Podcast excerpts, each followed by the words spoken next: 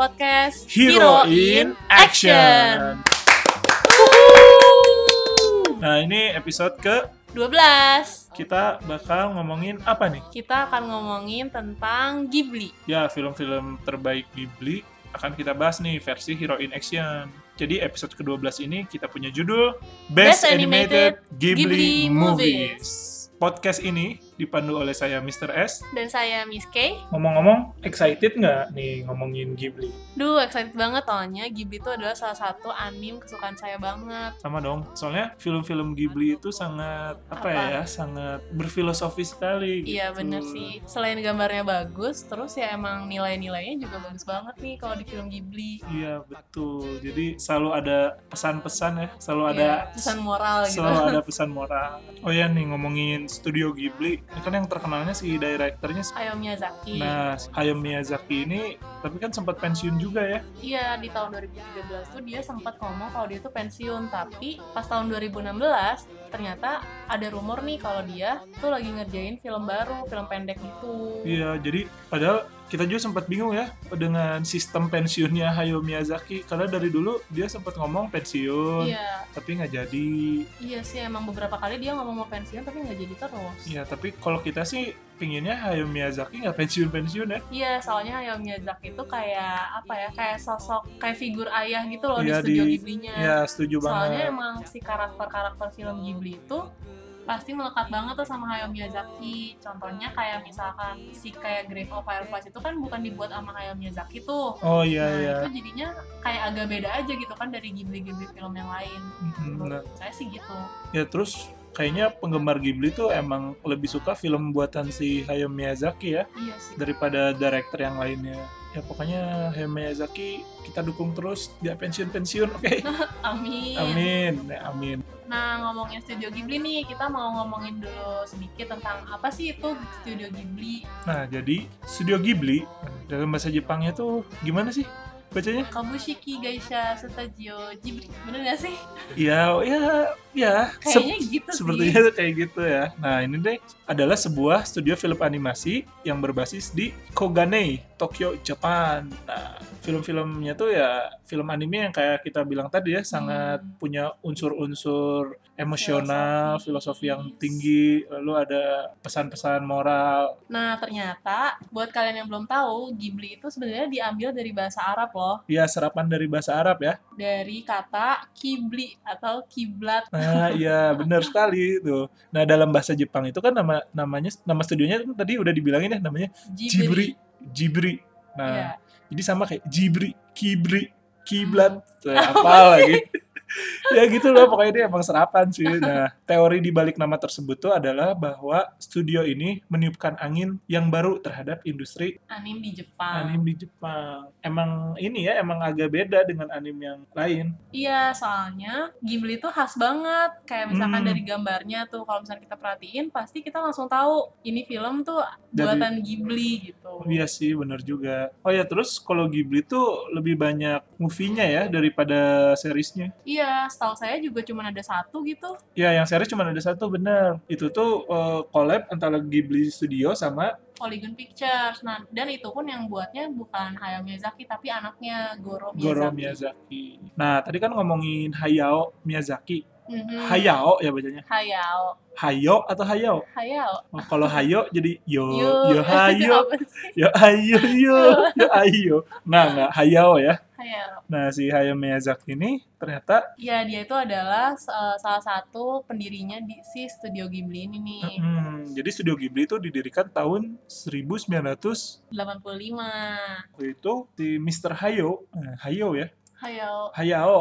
Nah itu tuh eh, bersama rekannya dan yang juga pembimbingnya ya, yaitu Isao Takahata. Nah dia tuh dulu buat film ya waktu tahun 83 bareng-bareng ya. Ya, Nah film itu tuh namanya Nausicaa of the Valley of the Wind. Nah, sebenarnya kalau misalkan kalian tahu kan si Nausicaa itu tuh dirilisnya tahun 84. Nah, hmm, tapi kenapa kok Studio Ghibli-nya baru berdiri tahun 85? Oh, nah, iya, jadi iya. sebenarnya si Studio Ghibli ini tuh didirikannya tuh dari hasil kayak royalti dari si film ini, si film Nausicaa ini nih. Makanya dia Oh. akhirnya bisa bisa bareng-bareng ngediriin studio Studi- Ghibli bareng Oh. sama Isao Oh, Takahata. jadi terus- kayak gini ya. Jadi pingin ceritanya nih ya, pingin buat studio nih gitu, Mm-mm. belum punya duitnya, udah aja dulu buat animasi aja dulu gitu. Iya. Profitnya dapat, barulah buat studio Ghibli tahun 85. Iya, iya, iya, iya. Nah, kalau kalian tahu kan sebenarnya si Ghibli ini tuh kan adalah eh, dari Jepang kan asalnya. Mm-mm. Tapi kenapa dia bisa go internasional? Kayak kita bisa lihat ada di mana-mana Iya, itu iya. karena dia tuh kerjasama gitu loh sama studio dari eh, Amerika yaitu Disney, Disney. ya. Jadi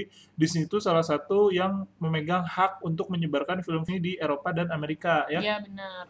Nah tapi kalau sekarang tuh Ghibli udah nggak bekerja sama dengan Disney lagi. Iya, sekarang dia kerjanya tuh kerjanya kerjasamanya itu sama G-Kids. Jadi yang yang memegang hak distribusi filmnya Ghibli itu sekarang udah bukan Disney tapi si G-Kids ini. Oh iya. iya, Gitu iya. loh. Tadi kan ada disebutin tuh satu film yang tahun 84 Hmm. si Nausicaa ya. Iya.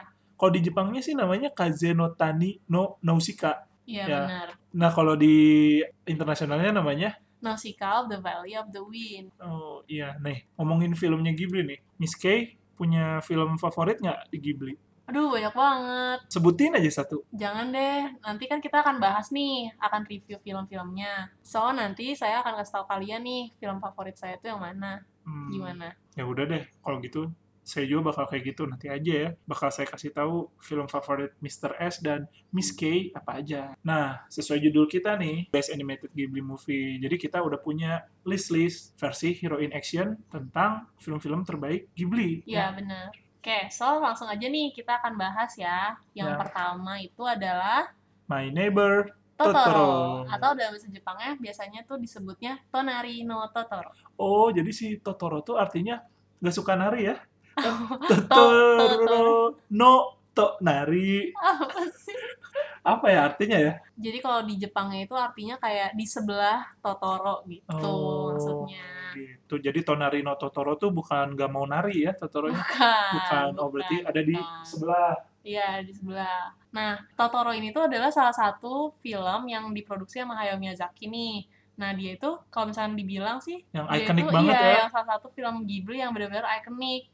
Karena kayaknya semua orang tahu deh Totoro gitu, Totoro. Di Iya. mana-mana ada. Ada di kamar mandi juga ada. Itu Toto salah.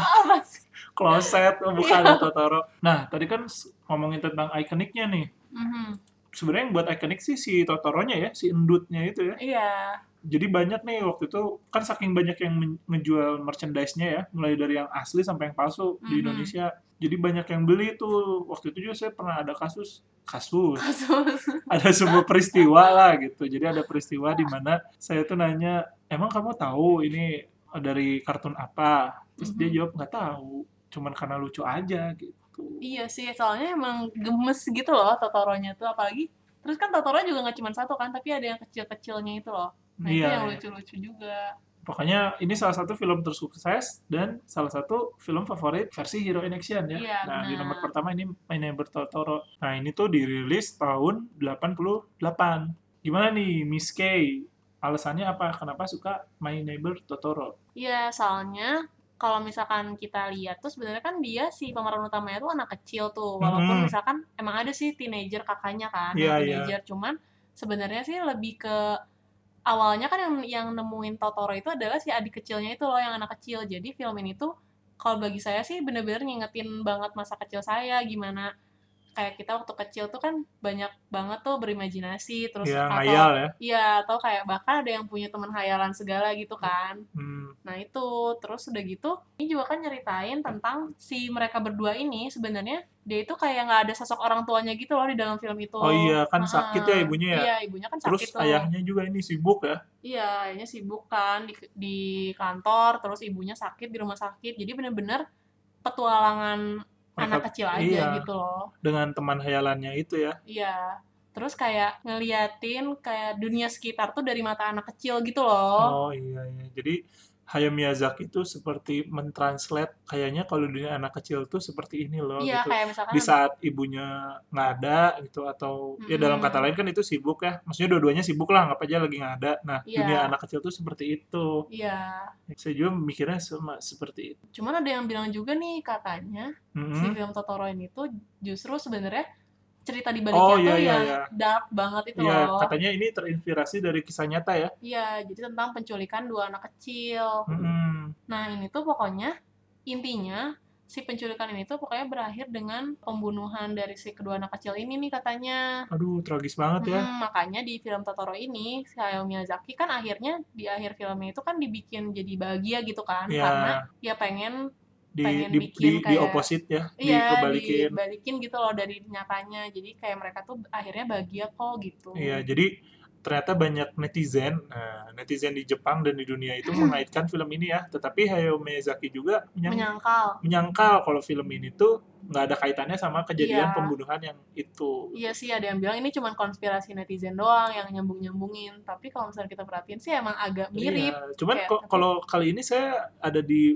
ini loh kubu netizen Kubu kayak netizen ya ya. kayak setuju juga. Bener nggak? Iya sih karena emang ada banyak kebetulan yang terlalu kebetulan gitu loh. Iya, jadi sama-sama dua anak kecil gitu ya, Hmm. yang orang tuanya sibuk gitu, kayak bukan nggak keurus ya, maksudnya dia punya dunia sendiri dan akhirnya diculik, tapi sama Hayao malah dibuat endingnya bahagia. Kan kalau di Iya. sana endingnya terbunuh ya, Iya. sayang sekali. bener. Nah ini kan sempat tayang juga nih di Amerika.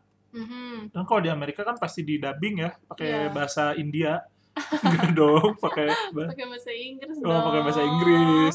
Kirain Bollywood. Hollywood. Nah, itu ternyata waktu versi Inggrisnya kan waktu itu Disney ya yang punya haknya ya. Iya. Nah, tahun 2006 ini ternyata diisi oleh eh, artis Hollywood terkenal. Siapa? Ada Dakota Fanning sama Elle Fanning. Oh, pas banget ya. Kan mereka juga Iya, kakak adik gitu sama kan. Kakak adik. Iya, iya. Nah, terus Mr. S gimana nih? Kira-kira ada scene favorit nggak dari My Neighbor Totoro?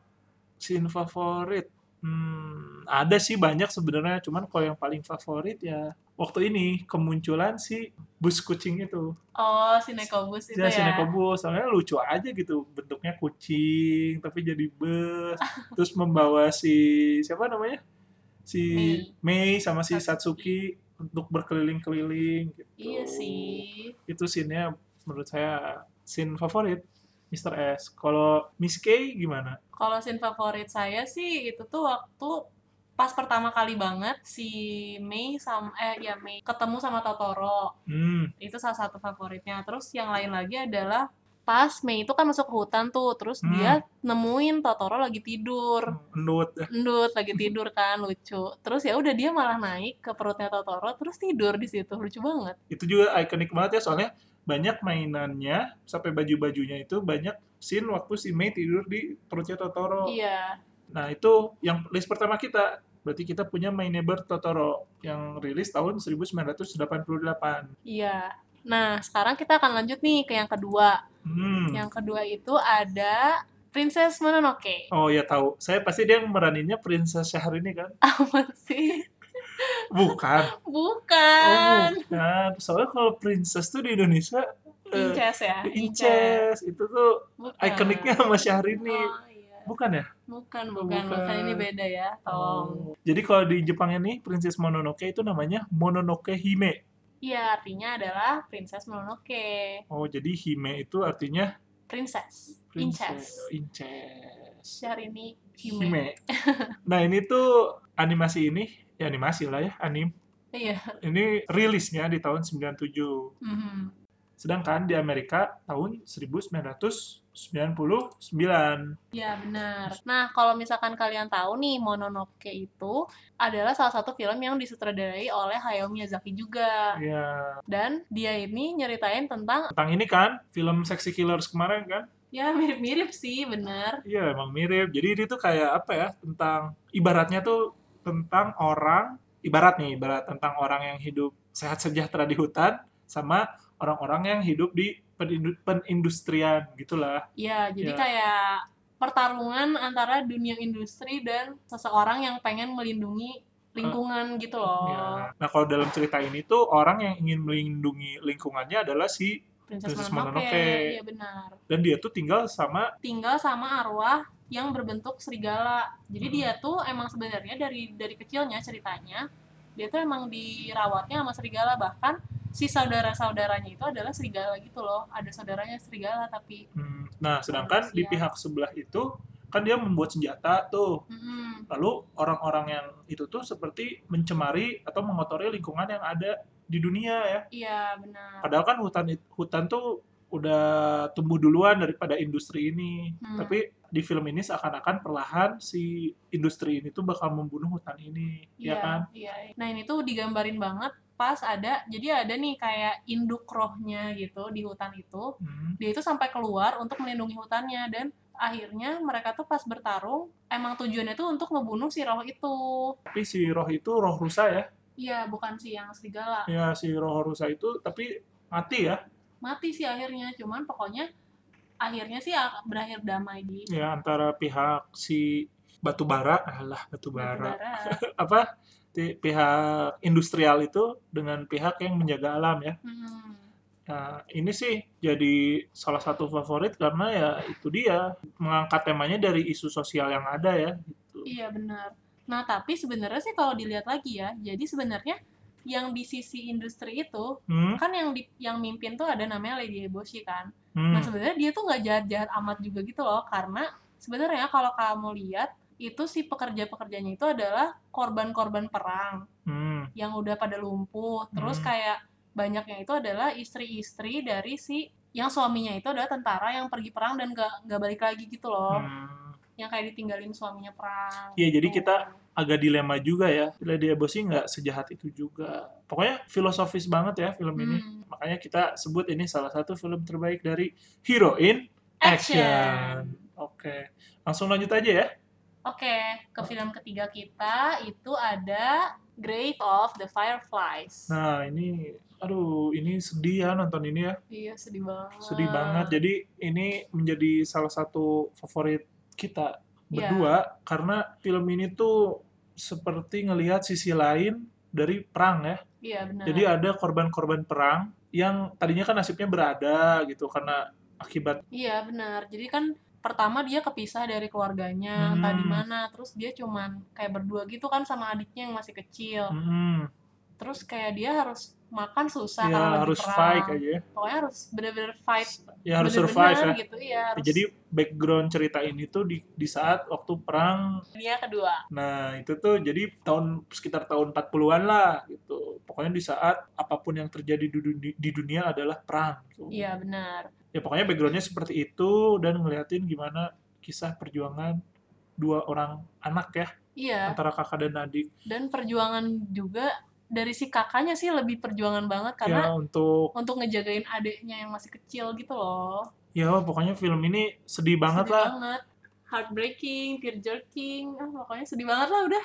Nah, saya abis nonton film ini tuh kayak kebuka juga mata, tapi bukan mata batin, nanti jadi bisa lihat hantu. Takut. Bukan, maksudnya jadi kebuka nih mata saya ternyata, oh korban-korban perang tuh oh, punya nasib yang setragis ini gitu. Iya, jadi si perang tuh ya dampaknya tuh ya nggak cuma di medan perang doang meng- mem- memakan korban jiwanya, tapi sebenarnya kayak si citizens yang nggak bersalah, yang nggak yang nggak ada di dalam perang, maksudnya nggak ikut perang tuh jadi kena imbasnya juga di film ini kita bisa lihat nih. Ya karena nih pada umumnya nih kalau film-film perang tuh kita suka merhatiin antara perang satu dengan perang lainnya gitu, ibaratnya Amerika sama Nazi gitu. Tapi kita Iya. tuh jarang ngelihat si sisi lain dari perang, maksudnya si Orang-orang di sekitarnya. ya jadi collateral damage lah gitu. Iya, Ya udah, ini film nggak bosen-bosen ya kalau kita tonton. iya sih. Ada kali 10 kali. Enggak lah, nggak sampai 10 kali kali. Iya sih enggak, cuman ya cukup banyak lah, lebih dari dua kali kalau nggak salah. Iya. Ya. iya Nah sih. terus saya ngerasa film ini tuh cocok banget buat mahasiswa-mahasiswa yang kritis.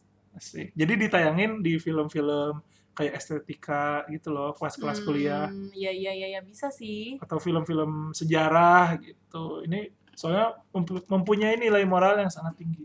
Iya sih, setuju. Setuju ya. Oke, nah sekarang kita akan lanjut nih ke film yang selanjutnya ya.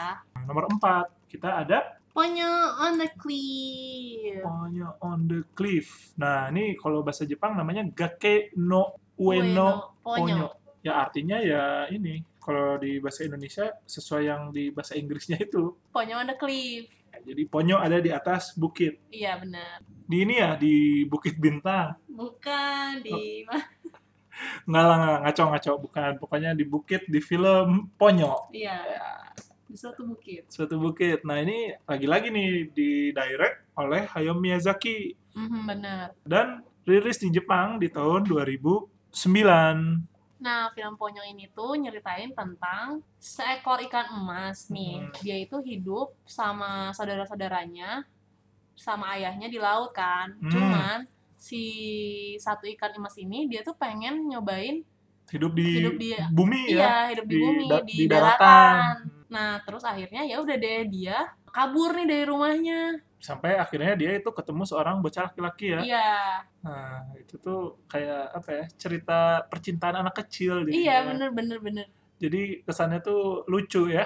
Lucu tapi ya romantis, Romantis juga. gitu juga. loh. Nah, tapi Indonesia tuh sempat punya loh yang kayak gini di Apa? SCTV Yang gitu ya. sayang gitu. Sayang gitu. Tapi gak kayak gak kayak jadi ponyo ya. Iya. Padahal sama-sama romance anak kecil. Iya, karena kalau di Ponyo tuh romantisnya tuh nggak di bener-bener nggak maksudnya nggak verbally dia ngomong sayang, gitu loh Sayang, nggak kayak gitu ya. film Indonesia yang Iya. ngomong sayang gitu Iya, kan.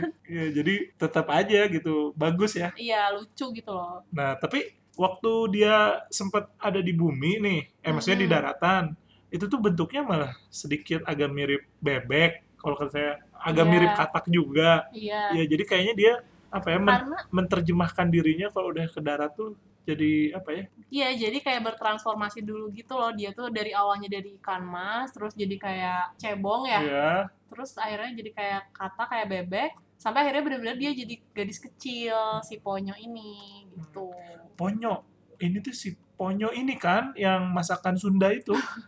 Bukan, Oh, itu bukan. rumah makan ponyo. Oh, salah. Jangan gila. itu tuh enak padahal. ya. Be aja sih. Oh, be aja ya udah. dah. Ya, lanjut balik lagi.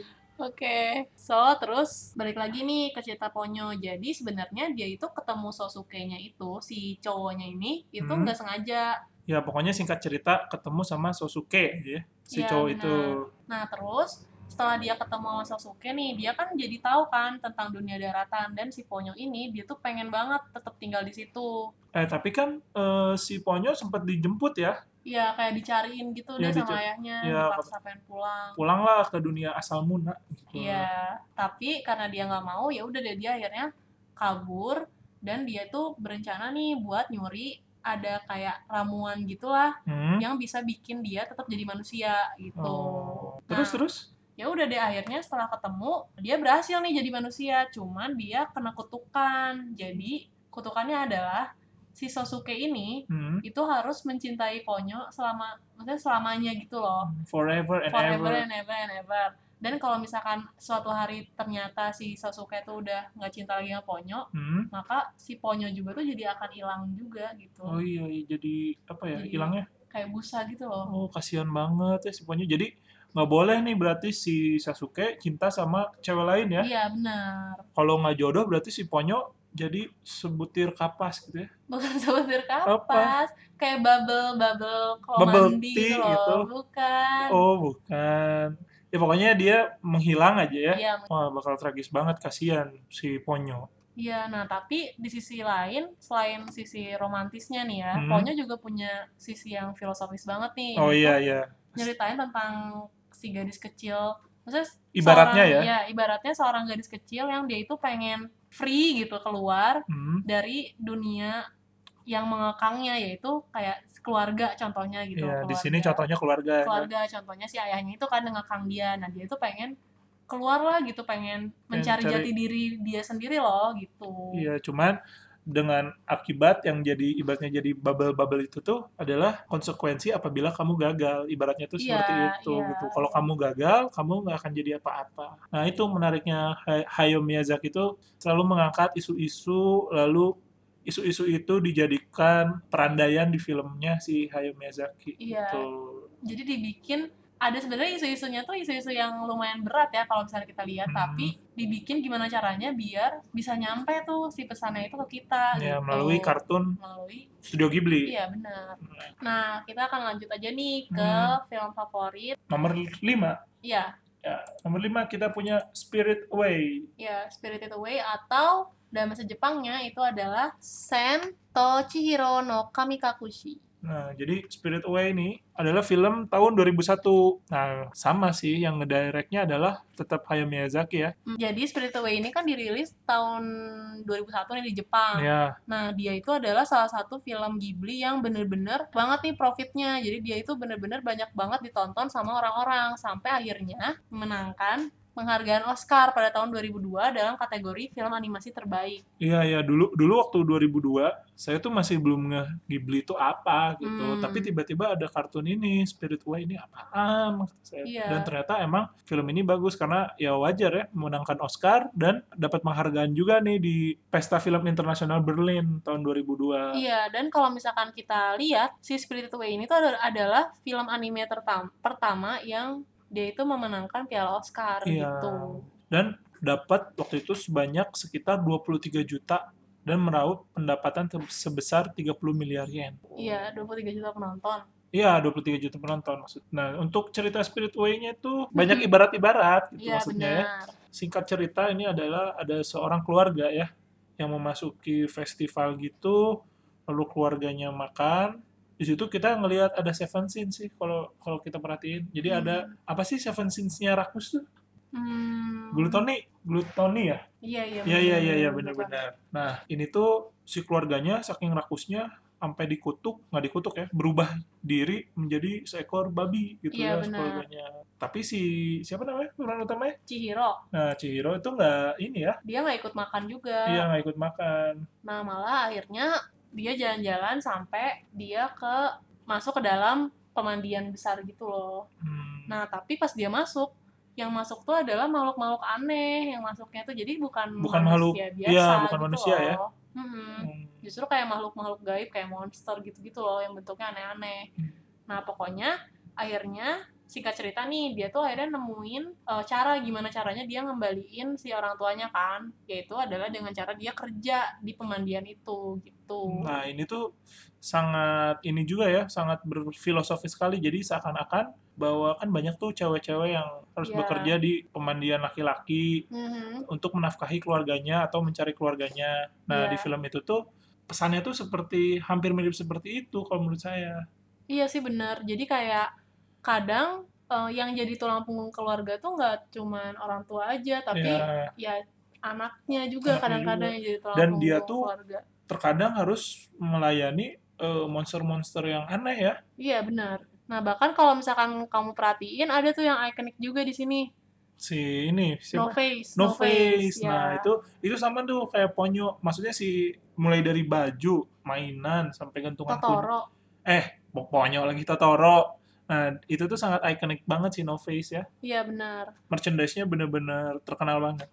Dan kalau misalkan kamu tahu juga sebenarnya No Face itu adalah monster. Jadi si yang mukanya itu itu cuma topeng. Iya, cuman topeng. Iya kan? Hmm. Nah, dia itu awalnya nih, awalnya dia itu sebenarnya niatnya itu adalah pengen makan si Chihiro karena Hmm. dia itu emang suka makan anak kecil. Hmm. Nah, tapi akhirnya pokoknya setelah berpetualang bersama, akhirnya mereka jadi bersahabat gitu. Hmm. Si Chihiro sama si No Face. No Face, ya, ya, ya, ya, ya. ya. Terus Chihiro tuh dapat nama ya di dunia ini tuh namanya Sen ya. Iya benar. Jadi namanya diganti. Hmm. Nah, terus kalau misalkan diperhatiin nih, kalau dari sisi filosofisnya ya. Ya. Nah, jadi kan dulu waktu pas dia namanya Chihiro, Hmm. itu kan dia itu bener-bener gadis yang kayak penakut, terus pendiam, pemalu gitu. Nah, tapi semenjak dia ganti nama jadi Sen, Hmm.